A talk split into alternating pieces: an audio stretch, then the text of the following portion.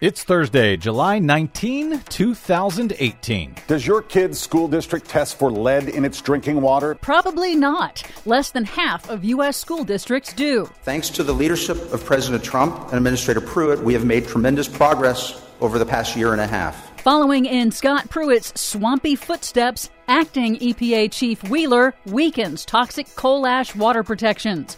June 2018 was the third hottest June ever recorded globally. Plus, the world's largest hotel company is planning to eliminate 1 billion straws. Marriott International becomes the latest major corporation to ditch plastic straws. All of those stories and more straight ahead from BradBlog.com. I'm Brad Friedman. And I'm Desi Doyen. Stand by for six minutes of independent green news, politics, analysis, and snarky comment. Um, and I did work for a coal company, and I'm not at all ashamed of the work that I did for the coal company.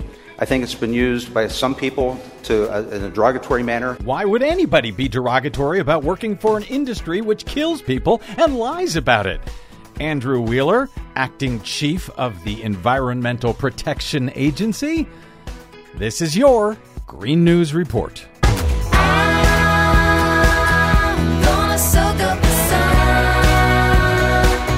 Okay, Desi Doyen, not that the EPA cares, but we have a potential problem with lead in the drinking water of our nation's public schools? Yes, apparently we do. A new report from the Government Accountability Office has found that less than half of the school districts in the United States test their drinking water for lead. And of those schools that did test their drinking water, 37% discovered elevated levels of lead, which is a potent neurotoxin. The GAO report says schools that found lead contamination in their drinking water last year have taken steps to address the problem, but no federal law requires schools to test for lead in drinking water. 41% of school districts serving 12 million students do not test for lead at all. Mm.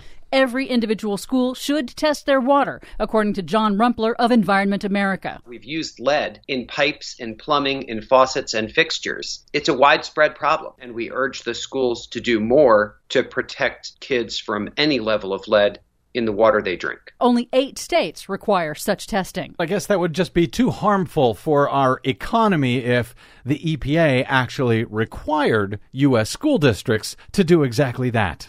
Meanwhile, speaking of the EPA, former coal lobbyist Andrew Wheeler, in his first major action as acting Environmental Protection Agency administrator, on Wednesday weakened Obama era rules that were intended to prevent toxic coal ash waste from contaminating drinking water. The former coal lobbyist weaken rules concerning coal? Who yeah. could have predicted it? The far reaching rule gives states authority to set their own standards for coal ash waste, stored at more than 400 coal plants around the country, and even allows them to suspend monitoring for contamination. It also delays cleanup of unlined coal ash waste ponds. This despite recent public health disasters caused by toxic coal ash spills in West Virginia, Tennessee, and North Carolina. Earlier this year, a report issued by coal plant operators in eight states showed widespread groundwater contamination from coal ash waste. By the way, thanks to loopholes in the federal vacancy law, Wheeler can remain in charge of the EPA without Senate confirmation through 2020. Hey, that's fantastic.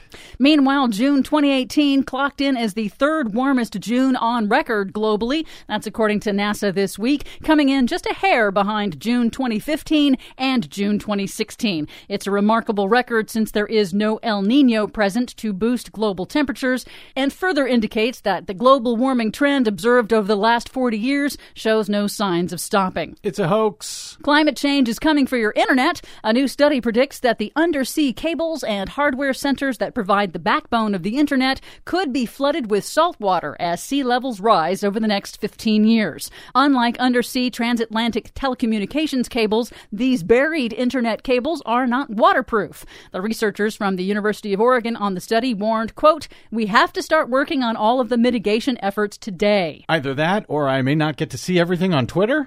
or not. That sounds good. Some good news, though. California has announced that its ambitious climate action policies are succeeding. Last week, the state announced it has already hit its target to reduce its greenhouse gas emissions four years early and has pushed its emissions back down to 1990 levels even as its economy grew. Good for us.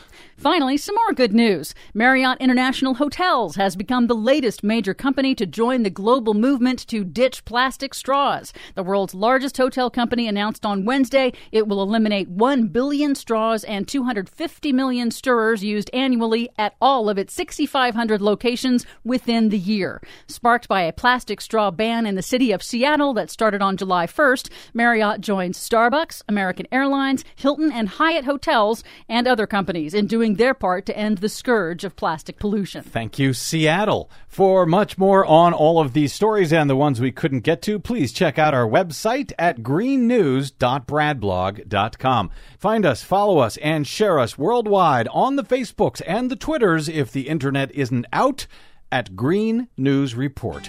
I'm Brad Friedman. And I'm Desi Doyen. And this has been your Green News Report. The bluest skies you've ever seen are in Seattle.